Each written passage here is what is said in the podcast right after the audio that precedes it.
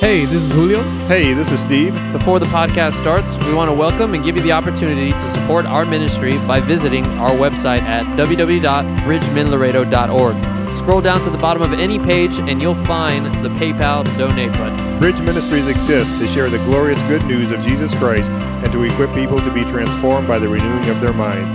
If you would like to help us in our mission of making affordable or free Bibles and Christian books available, and also to check out the orphanage that we support, visit our website.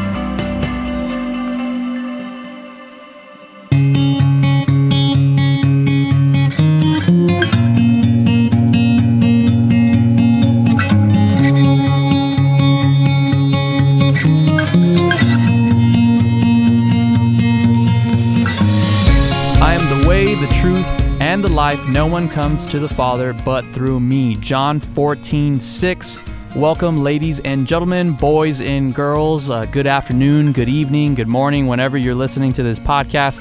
Welcome to Bridge Radio. It is January 4th. We're four days into 2018. And as I click this uh, record button to kick off this first podcast, it also kicks off season two of our uh, for the new year of podcast, and I'm I'm ex- super excited um, and just welcome onto the program. Please like, share, subscribe to your friends and family, and um, and also if you're listening on iTunes, please write a good review for the podcast. We would greatly appreciate it. Um, that allows us to just kind of boost up in rankings in the Christian podcast world. And so we would just greatly appreciate that. Um, I am your host, Julio Omar Rodriguez. I'm the voice of Bridge Radio.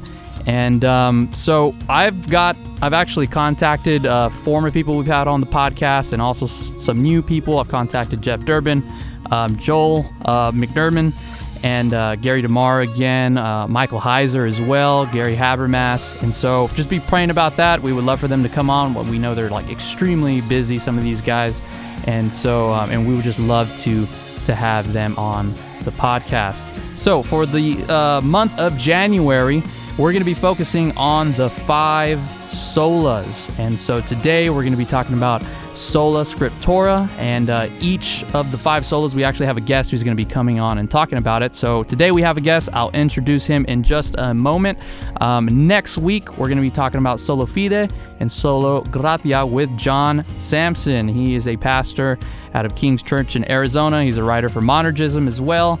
Uh, he's come out on the dividing line and you could also find some of his material um, actually, he wrote a book on the five solas that's uh, pretty well known, and he's also come out on Apologia Studios on their all access content.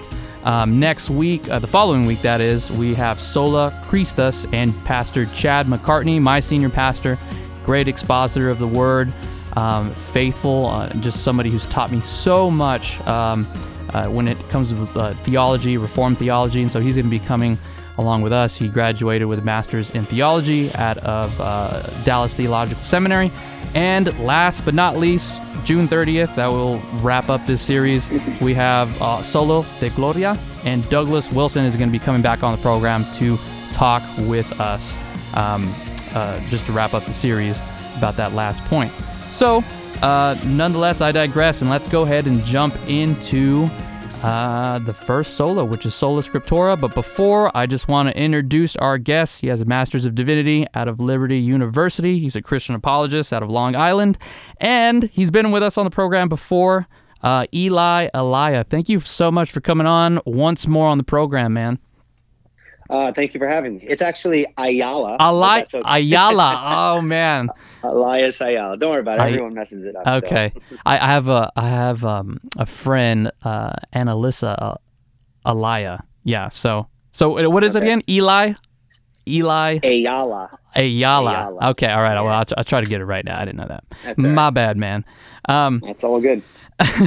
so um yeah so b- before we um we begin um you know we, we me and eli pray that um you know these five solas the holy spirit would work and grant you uh, the understanding uh, of just the the beautiful truths um, of the the points of these five solas and we just pray that uh, the father would draw you to his son so let's go ahead and begin. I actually wrote up some uh, three points on reasons for why we should, uh, um, you know, uh, study the five solas. So feel free to jump in, Elia, as I as I go through these three points, and then we could jump in a little bit more in depth and in detail uh, of the Reformation, etc. So.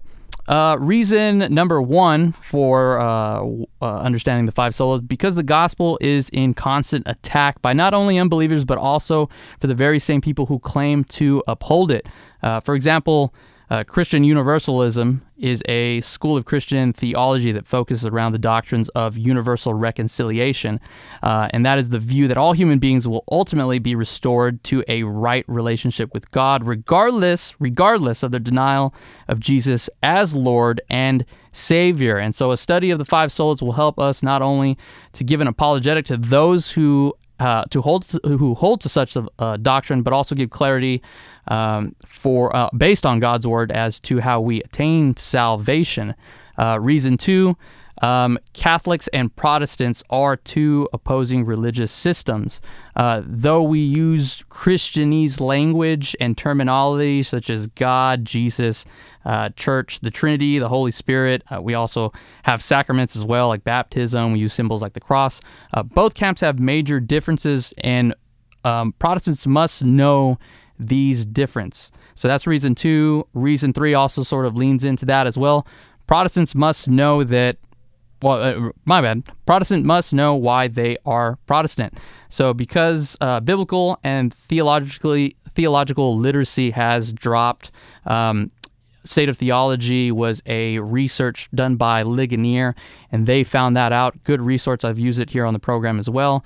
Uh, but this is due to many prof- uh, professing Protestants not knowing what the Bible says nor understand what they believe. This results in false doctrine, theology, and blind acceptance of worldviews and religion, uh, except for biblical Christianity. So those are sort of my three reasons. Um, Eli, I don't know if you have anything to say or add maybe a couple of other reasons or say something on top of that. Uh, well, I mean, when I when I think about the uh, the five solas, uh, the best way to summarize them, I think, is focusing on the last, uh, which is soli deo gloria, mm-hmm. everything unto the glory of God, right? Mm-hmm. Glory of God alone. It not only highlights um, that the work of salvation is all the work of God unto His glory, mm-hmm. um, but it also highlights the importance of all of the preceding solas mm-hmm. is that everything we do is for the glory of god and so why is it important because it is a uh, they are stepping stones which allow us to understand things unto god's glory I'm reminded of the westminster confession of faith mm-hmm. when it answers the question what is the the sole purpose of man but to glorify God and enjoy Him forever. Mm. Uh, our sole purpose in doing all things should be to glorify God, whether it's theological reflection, whether it's apologetics, evangelism, whatever the case may be. Uh, these are important because they um, they really highlight the glory of God yes. in all things and brings us back to that focus. Whereas, um, as you understand historically, uh, the Roman Catholic Church, um, of course, would never admit this, but was moving away from a theology that honored God in the way that that Scripture says uh, He should be honored. Right. Yeah. No, I completely agree. Um, all right, so yeah, let's go ahead and jump in. So I, I, I think uh, in order for us to really understand the solas, they came from Protestants. So, um, and the, we came out of the Reformation, Protestants. And so I want to ask you the question: Why did the Reformation happen? Sort of a little quick, brief history of the Reformation. Yeah. Uh, well, it's important to understand that the Reformation didn't start on October 31st, 1517, when, mm-hmm. when Luther nailed his 95 Theses uh, on the Castle Church in Wittenberg. Uh, there was uh, a lot of things going on uh, in the times preceding Luther that set Europe, uh, made Europe very ripe for change. People already began to see uh, the various corruptions and and um, you know corruptions of the teachings of the church, um, both in in doctrine and in practice. People were noticing these things, and so Martin Luther was one piece of the puzzle that was placed just at the right time. Of course, the technological development of the uh, the printing press mm-hmm. also contributed to the spread of his message. Yep. Um, and so uh, it happened not for for just one reason. You know, I, I teach um, social studies uh, at a Christian private school, and we talk about the causes of say the American Revolution or the causes mm-hmm. of say you know some some war or some event. Right. And the reality is that there's not necessarily just one cause, um, but a very important cause. Uh, which some people call the material cause of the Reformation, was the issue of uh, justification by faith alone. uh, really the issue is how how are we saved?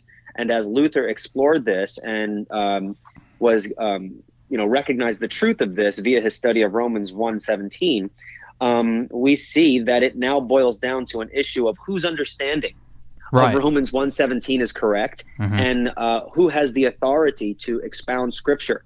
And Mhm. then you get right back to the the main issue, which is um, identified as what we call the formal cause Mhm. of the Reformation, which would be sola scriptura.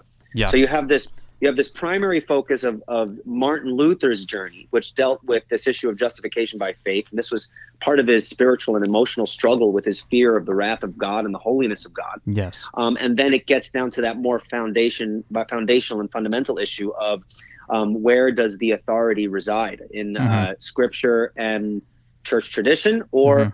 Scripture alone? And so I think that when Martin Luther reflected on the fact that the Roman Catholic Church has often contradicted itself in its literature and its teachings, and of course in its action, Mhm. uh, he saw that the best foundation uh, upon which the Christian should build their house is the strong foundation of the Word of God that does not err. It's infallible, it's inerrant, Mhm. and it is our only source of guidance and truth. Yes.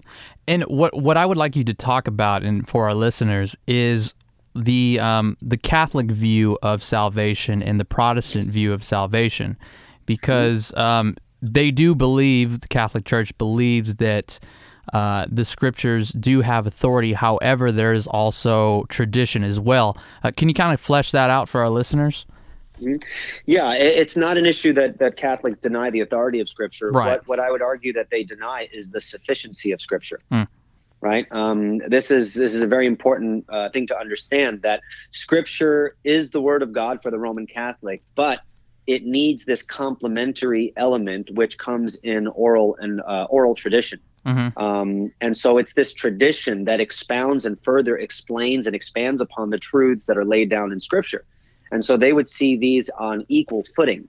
Um, this is one of the key differences. A lot of people ask me, you know, what's the difference between Protestant Christianity and Roman Catholicism? Mm-hmm. And um, most of the time, you'll get the answer, well, you know, Protestants don't pray to saints, but Catholics do. Yeah. You know, um, you know the uh, Catholics believe in transubstantiation, but but Protestants don't. And we can Right. kind of wallow around in shallow water, kind of just splashing around, focusing on the non-essential differences. Um, but when you really get down to the nitty gritty, to the foundational difference between Protestantism and Catholicism, it's really their sources of authority right? Um, Yeah. We can talk about tr- uh, transubstantiation. We can talk about the nature of the sacraments. We can talk about all sorts of things. Um, but really, it's an issue of where does the authority reside? Where does Rome get these other extra biblical traditions Mhm. um, or teachings? It comes from their tradition, which they Mhm. see as being on the same level of Scripture. And so the Protestant holds to Scripture alone as their foundation, and Rome holds to Scripture plus. And I think that's an important difference uh, between them. Yeah, Scripture Plus. I have it here. The Catechism of the Catholic Church uh, notes the Church, quote, the Church to whom the transmission and interpretation of revelation is entrusted does not derive her certainty about all revealed truths from the Holy Scriptures alone. And that's very key. Both scripture and tradition must be accepted and honored with equal sentiments and devotion and reverence. That's uh, 82, number 82 out of the uh, the the Catechism of the Catholic Church. So um, yeah, so that just kind of uh, verifies what Eli was was was talking about. Um, you have anything to add on that? Well, uh, of course, uh, another uh, reason why the Reformation spread. Um, can you kind of get the issue of the cause of the Reformation and then the Yes. cause of the of the, the rapid spread uh, is the translation of the Bible into Yeah. um, into the common uh, tongue of the people. And so you have um, the translation um, of the Bible going on in Germany with Luther's translation, and of course tra- various translations spreading all throughout uh, Europe, giving people access to something that they didn't have before, which is uh, just the ability to read the Word of God for themselves. Yes. Um, and so that contributes to confirming many of what of what the reformers were teaching, as opposed to what they've been taught um, traditionally by by Roman Catholicism. Yeah, yeah. Um, I was just reading, speaking on the translation of the text. I think it really goes. Um, it's indicative of how the reformers, just the, them wanting to translate into uh, like Martin Luther into German, uh, how they mm-hmm. saw the Word of God. And so I was reading William Tyndale and how he was declined multiple times to to to translate the Bible. I mean, the guy read and wrote in so many different languages, and so he wanted to translate into English, and um, he did the New Testament, but he was burned at the stake and um, and he be- he he was totally uh, uh, believed in sola scriptura. So he was a he was a reformer. Yeah. Uh, and I think I think also too an important thing to recognize is. Um, this desire to go back to the sources, right? Mm-hmm. When we yeah. you, you come you come to the time of the Renaissance, you already have this this spirit of the questioning of authority. And so mm-hmm. people begin to question all sorts of authority, whether it's political and of course religious authority. And so there's this this need and this interest to go back into uh, what original sources said. And so you right. have the the issue of Martin Luther uh, looking and studying the book of Romans and, and really under, reading it in Latin mm-hmm. and seeing uh, the very interesting um, implications of the Latin translation of the word justification and then getting back to the uh, the Greek of that word and kind of right. that allowing that to change his perspective. Hmm. Um, you know, getting back to the original language with which the the New Testament was written, kind of gave him that understanding that was missing due to his uh, his exposure to the Latin. So, the, you know, one of the other reasons that kind of uh, empowered the Reformation was this idea of going back to the sources mm-hmm. and trying to recapture um, that first century Christianity um, that we read about in, in Scripture that's so vibrant and powerful as they expound on the Word of God and apply it to every area of life. Yes, yes. All right. So, um, with that said, uh, Eli, what does sola scriptura mean, and what was the message the reformers were trying to get across? We kind of touched on it a little bit, but maybe we just emphasize it. Maybe you could get get a little bit more in depth of it. Uh, the teaching of sola scriptura is that the Bible alone has the authority to bind the conscience of the believers. Mm-hmm. Why? Right? It's an issue of why. It's not just that the Bible alone has the authority to bind our conscience, our consciences, but it is also reflective upon the nature of Scripture itself. It is mm-hmm. because of the nature of Scripture that it has the authority that it has to bind our conscience, our conscience, yes. because it is the Word of God. Um, mm-hmm. I'm always reminded of. Uh, I believe uh, I think it's the hmm, I don't remember the scripture reference, but but um, when God swears an oath, He swears by Himself because mm-hmm. there is no higher authority uh, yes. than He is. He is the ultimate authority, and so if he is the ultimate authority and he has inspired scripture 2 timothy 3.16 mm-hmm. then therefore the scriptures hold the very authority of god and hence there's nothing that goes beyond scripture or behind scripture that's more fundamental than scripture itself mm-hmm. and so when we say scripture alone is is uh, you know the bible alone has the authority to bind uh, it has that authority because of whose word it is yes I agree. I completely agree. So let's go. Let's talk a little bit about um, the inspiration of scriptures. How about you go ahead and uh, talk about that a little bit for our listeners? The inspiration of scriptures. I know sometimes people could get a little a little tripped up about what that really entails.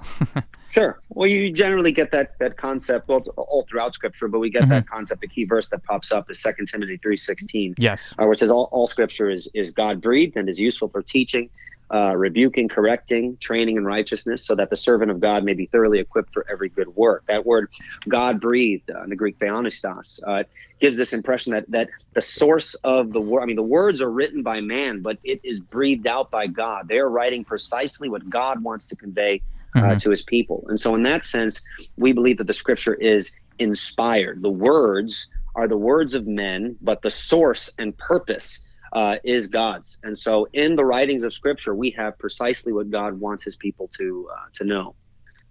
Yes, it is theopneustos, which is God, uh, God breathed. And uh, another, another, because I've, I've, I've heard this objection before. Um, whenever they're talking about all the scriptures, that they were merely talking about the Old Testament. Uh, however, um, the Peter uh, Peter does refer to the Apostle Paul as his writings as being scripture. Could you could you talk about that for a moment? Uh, well, yeah. I mean, uh, I believe it's uh, was it Second Peter? Yes. Um, yeah, yeah, yes. Yeah, it's Second, uh, Second, Second Peter, Peter one twenty one. Yeah, he calls the writings of Paul. You know, he says that they're difficult to understand, but untaught men twist it right to their own devices. But Right. um, but he says they, they do this just as they do with other scripture. And so Mhm. we have uh, Peter, who is an apostle of Christ, right? We we know that he is writing authoritatively because who he is. hmm Uh, we know his relationship with Christ and his important role as um, uh, someone who will carry the, the gospel message after Christ along with the other apostles. Right. And we have uh, Peter calling the writings of Paul Mhm. scripture. And so we know that all of the Old Testament is inspired, but then we have this notion that, you know, the New Testament is inspired as well. Most of the New Testament is written by Paul. Mhm. Um, and so, um, uh, again, uh, the argument that say either it's only referring to the Old Testament, that may be true in that passage. For example, Second Timothy three sixteen. Sure, you Yeah. know, the assumption there is is Old Testament, uh, Mhm. but we know from Peter that you know the writings of Paul are, is also considered Scripture. So um, you can't just derive. It's only the Old Testament just from Second Peter three. I'm sorry, Second Timothy three sixteen, Mhm. because other portions of the New Testament also confirm other other writings as Right. Scripture as well. Yeah. Yeah. That's No. that, that's yeah. no. that's that- why it's important that we interpret Scripture in light of Scripture. We don't just take segments and then draw you know large uh, conclusions without considering what all the Scripture has to say. Yeah, that, that's that's a good point because multiple times in the Gospels uh, and, and even in Paul's writings, um, they're quoting from the Old Testament into the New Testament, and so you could you could say that they believed in sola scriptura as well. Uh, y- yeah, I, I- think it's important too because a lot of people ask, you know, where in the Bible does it teach sola scriptura? Mhm. And uh, the answer to that question is not as black and white as as one might think. Right. is no there is no proof text for sola scriptura, right? I Right. mean, uh, it, it really the answer to the question that you know where does it teach it? It really is when you reflect upon how Jesus saw Scripture, how the apostles used Scripture, and Yes. when we reflect upon the nature of Scripture itself. Mm, when we take those things into consideration, then we can make a strong argument. Of course, using specific text to confirm that. Uh, Mhm. But there's not this, you know, silver bullet text that like this is the one that teaches this one doctrine. Uh, we need to kind of go a little deeper and and do some reflection to kind of iron that out. But it definitely is um, something that is supported and taught in Scripture. All right. Great, great stuff, man. Um, so okay, so now we got the inspiration, right? We talked a little about that. Um, common objections, right? Um, there, there's contradictions. Um, you know, it's it isn't inerrant, but um, the reformers held to its inerrancy, its infallibility, and so let's uh, let's talk about that. Yeah. Um, Well, well, actually, we what, to- I would say what is in, inerrant, or actually, you start off where you want. Um, I guess what I would rephrase the question is, um, um, you know, what is inerrancy and what is infallibility, and just how does that apply to the Bible? Yeah, well, we want to we want to get the correct logical order. I, I would not say inerrancy and infallibility. I would say infallibility and inerrancy Okay. because inerrancy is a byproduct of infallibility. Okay. To be infallible is to not be able. It, it there is no uh, possibility that uh, that something infallible can have error in it. Okay. So when we talk about um, you know the concept of infallibility, there can be no error. hmm Whereas when we speak about inerrancy, it is to mean that there is no error. So they're very close in uh, they're they're close in their meaning.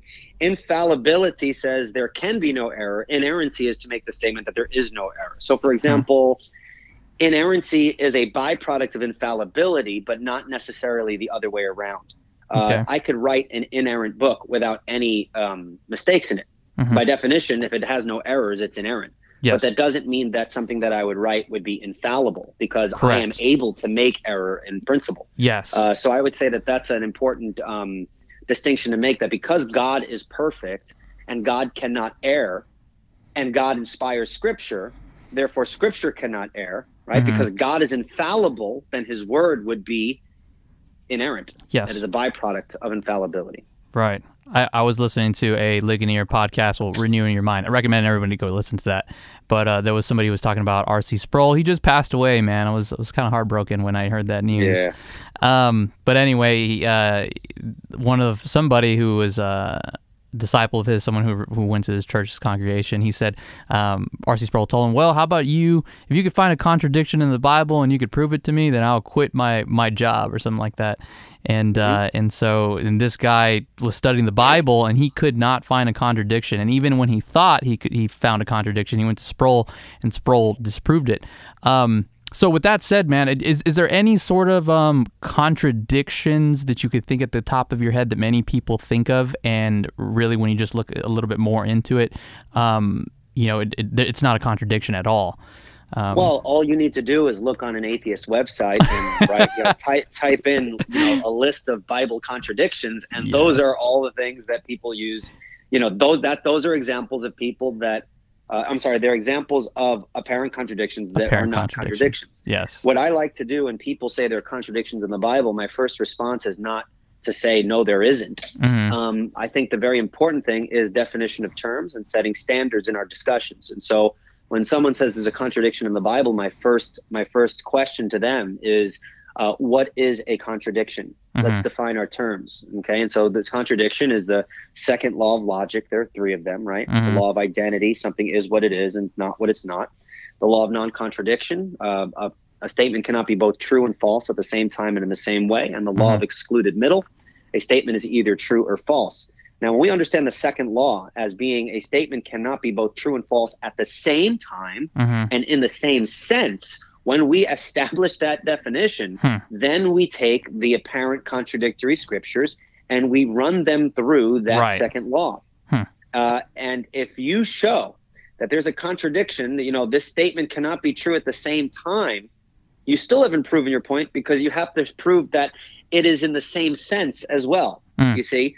Uh, so there can be a state, there can be statements in Scripture that, on the face of it, are contradictory. Correct. But yes. it is the case that those scriptures are being used in a different sense, and we need to allow the authors of Scripture to to write the way that they write and understand and let them speak for themselves. Um, you know, there's a sense in which something can both be true and false, um, and there are senses in which they cannot. Right. Um, and so you need to define your terms and then run those apparent contradictions through, um, you know, that second law. Mm-hmm. Um, but there's even another issue here is that everything that we do mm-hmm. is based upon um, it is based upon our presuppositions and our worldview. Yes. And so um, even before I get into contradictions, because you can get a list of hundreds of apparent contradictions, you'll yes. be there forever.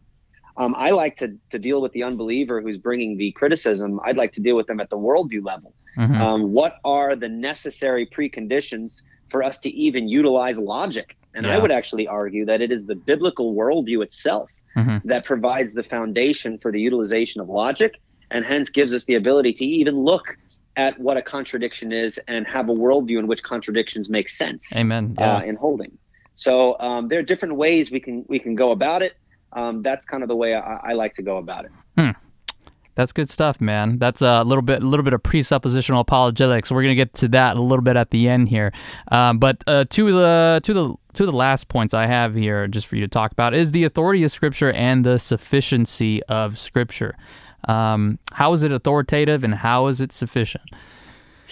You want the quick the quick answer or the long answer? Yo, you you take as much time as you want, man. all right, all right. Well, the quick answer is it's authoritative because it's God's word. Amen. Yeah. I mean, by by definition, God is the ultimate, right? Mm-hmm. Everything in existence has the objective meaning that it does mm-hmm. because of the one who created it. You see, if there is no right. God, then nothing has objective meaning. Everything that that we uh, assign meaning to is subjective if there is no ultimate source. Yes. Um, so, uh, you know, you know, you ask, you know, Greg Bahnsen, um, you know, um, the, the late Greg Bahnsen, I think he died in 1995, I believe. Mm-hmm. Um, he often talked about um, cows. He says, "What is a cow?" Um, and we can define what a cow is, and eventually we're going to either enter into an infinite regress of explanations or we're going to have to stop at an ultimate foundation mm. so that even when we talk about cows or ducks or birds or animals right. our foundation will eventually have to stop for the christian because everything is created by god our our definition of a cow will ultimately be grounded in god's creation and his mm. intention and definition of what these creatures would be or anything for that matter mm. um, so um, you know god having the authority that he has he gives meaning to everything that we see, including ourselves. Amen. Right?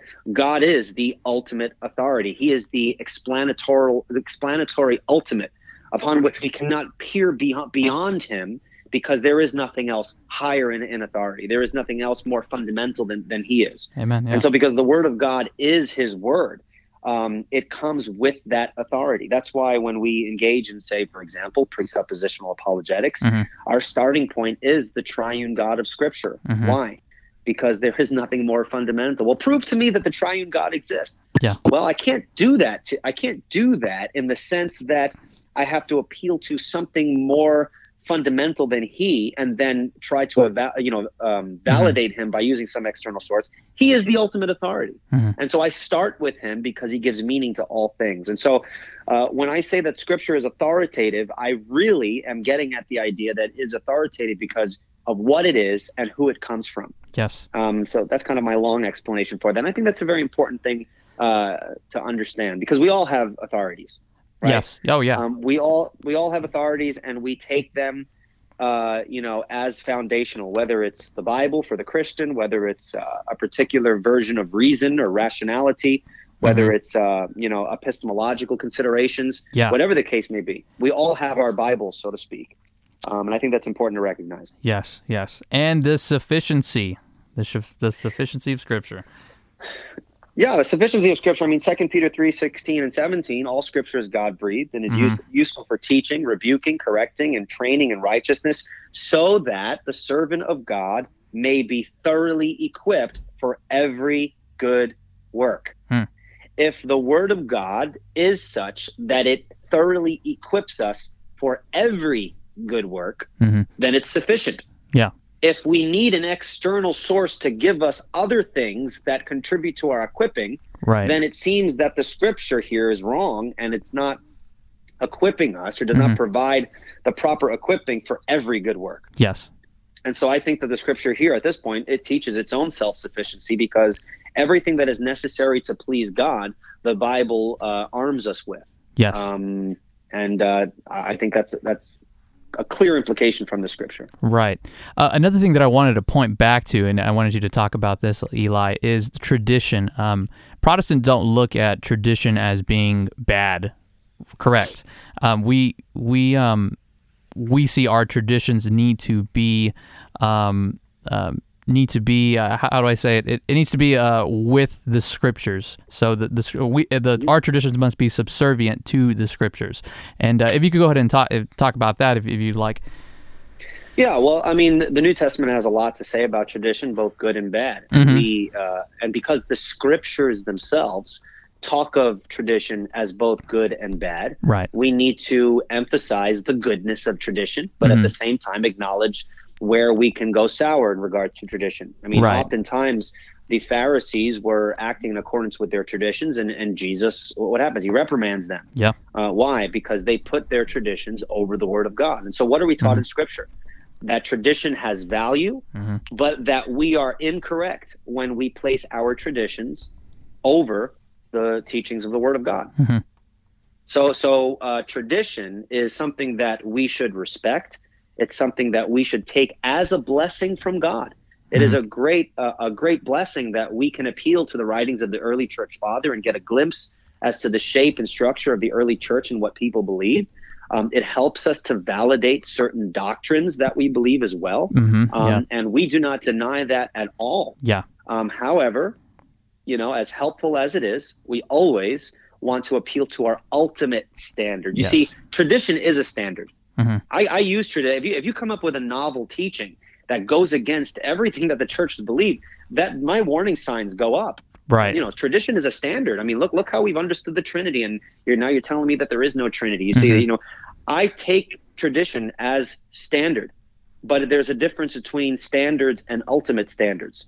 Eventually, I'm going to even have to run tradition through my ultimate standard, which is my foundation. It's the issue of my foundation. right. The Apostle Paul, the Apostle himself, uh, his his teaching was tested by the Bereans. It didn't Mhm. matter if he was an apostle; they um, they they searched the scriptures daily Yes. to see uh, if what he was teaching was true, hmm and he was an and he was an apostle, and he even uh, Was Paul, being the tested. Apostle Paul himself. He was being tested, but he also describes it as something good. Yes. That it was good that they were testing him. hmm Um, so um, I think the Apostle Paul understood the recognition of testing all things. I mean, think about this. if the Bible teaches us to test all things, you know, to to cling to what is good, right? Mm-hmm. How can we how can we test all things if we cannot test tradition? Mhm. I mean, what comes first? Uh, you know, scripture or tradition? People say, well, tradition comes first, and then it was written down later. Well, is that really the case? I mean, God has spoken, whether it's written, uh, whether it's written or spoken, and His word, when spoken, becomes the standard. Mhm. And so everything that we write has to, you know, line up with with God's word. We know that God inspired um, the writers of both the Old and New Testament, right? Everything that we speak and hold on to throughout history Mhm. validates itself through Scripture, and if it does not, then it's cast aside, right? We don't we don't take it as fundamental. Mhm. Uh, the Apostle Paul tells us um, about the importance of standing in Christ and in the wisdom of God as opposed to the wisdom of man. There's this distinction in the writings of Paul Mhm. between the wisdom of God and the wisdom of man. Hmm. And the wisdom of man is where this traditions these traditions can come from. Not all of them are bad, but you have a non a non-sure foundation when your when your security is resting upon uh, you know man's reasoning and man's wisdom. But Mhm. what do we get in regards to scripture? Right? What Jesus says that the one who who who uh, uh, builds a house on the rock, right? Yeah. The word of God is our sure rock foundation. It's immovable. Mhm. It comes from an infallible God. It's inerrant. Um, when we know that men contradict themselves, why would we make man, who is not infallible, a source of ultimate authority? Right. You see, now you run into a problem. The Roman Catholic will say, well, wait a minute, but the scriptures teach that tradition is authoritative. Really? It does. Well, which scriptures will you appeal to? You Mhm. see, many times they appeal to Second Thessalonians, where Paul says to hold on to, to the traditions, whether it's written or you know whether it's uh, it's spoken. The problem with that is that we're told in Second Timothy three sixteen that Scripture is inspired. We are not told that tradition is inspired, Inspired, yeah. even though Paul says to hold on to the tradition. Mm. I say amen when he says hold on to the tradition. Right. But to hold on to the tradition is not equivalent to calling it inspired. yes. That's a Uh, good. and That's a so great we need to make, yeah, we need to make that distinction and not let people get away with the fact that it's just merely quoted scripture. You know, because I we already affirm Mhm. tradition is good. Yes. It can be good. Um, but um, you know, we need to be able to make those proper distinctions and not let people who um, are trying to put tradition at the same level, same level of scripture, Mhm. not to let their arguments prove more than the, than it actually does. We need Mm. we need to challenge their their assumptions there. Yeah. All right. So, last question, man. You're an apologist. Um, how does your view of scripture affect the methodology of apologetics? Well, it doesn't just affect it; it defines it, right? Mm, Um, for yep. example, uh, First Peter chapter three, verse fifteen, we're told to set apart Christ as Lord in our hearts, always being ready to give a reason for the hope that's in us. Mhm. Um, a lot of apologists and a lot of books on apologetics always uh, emphasize uh, the importance of always being ready, Yes. and they do this to the neglect of the first portion of the verse, which is to set Saints. apart Christ as Lord in our Amen. hearts. Yeah. And so it's th- th- this is the the the battle cry of Christian apologetics. How can we always be ready if we don't first start setting Christ apart as Lord in our hearts? Hmm. And so Jesus Christ needs to sit on the throne of our hearts and mind and dictate our very method of argumentation. And as we look through the New Testament and the Old Testament, we see that um, Christ is the foundation um, of, of knowledge, Mm-hmm. uh, Colossians 2 3, for in Christ is hidden all the wisdom, uh, all the treasures of wisdom and knowledge. Mm-hmm. Uh, Proverbs 1 7, we said the fear of the Lord is the beginning of knowledge. We Mhm. start with God. We do not lay down our weapons, adopt the assumptions of the unbeliever to please his intellect. Hmm. We stand on the shore of the sure word of God. We do as as as Cornelius Van Til and Greg Bahnsen taught. We begin to push the antithesis, those fundamental differences between our worldview and the worldview of the unbeliever, Mhm. and we show, and I believe this is the proper way to do it. We show that without the Christian revelation found in Scripture, Yeah. uh, you couldn't make sense out of anything at all. And that's why Paul says, "Where is the the debater? Where is the philosopher? Where where is the the those who are the wise in, in regards to the to the world? Has not God made foolish the wisdom of the world?" Hmm. And so we stand on the wisdom of Christ. The wisdom of Christ is defined for us in Scripture, Yes. and we stand on that immovable foundation. Yeah. Amen. How about um you talk about a little bit about Greg Bahnsen. You're an apologist just to recommend to some of our listeners. I mean, if if you want to learn apologetics and also um, understand the authority of Scripture and, and get a little bit more into what we're talking about today, I think the best person to go to is uh, is is Greg Bahnsen. I agree. Yeah, his book, his book, always ready. Yes. Directions for defending the faith is the best introductory, um, you know, uh, entry there to get into that topic. It's just the chapters are short, but he touches on on on every aspect of uh, the presuppositional method. Of course, Mhm. defending it from Scripture itself.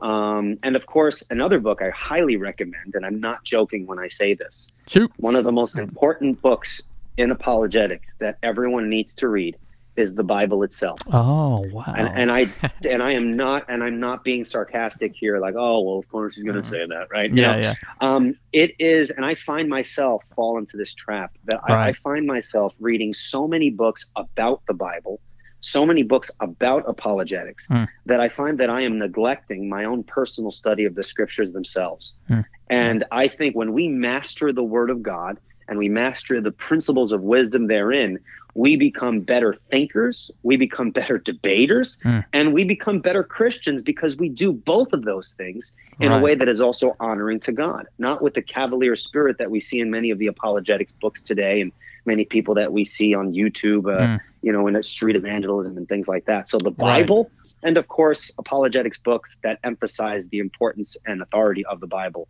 in the entire process. Good, good stuff, my man. Um, yeah, the two other books that I highly recommend are "Why We Are Protestants" by Nate uh, Pickowicz and R.C. Sproul's "What Is Reform Theology." You guys could pick up a copy of that, and you could actually pick up a copy of the Bible as well here.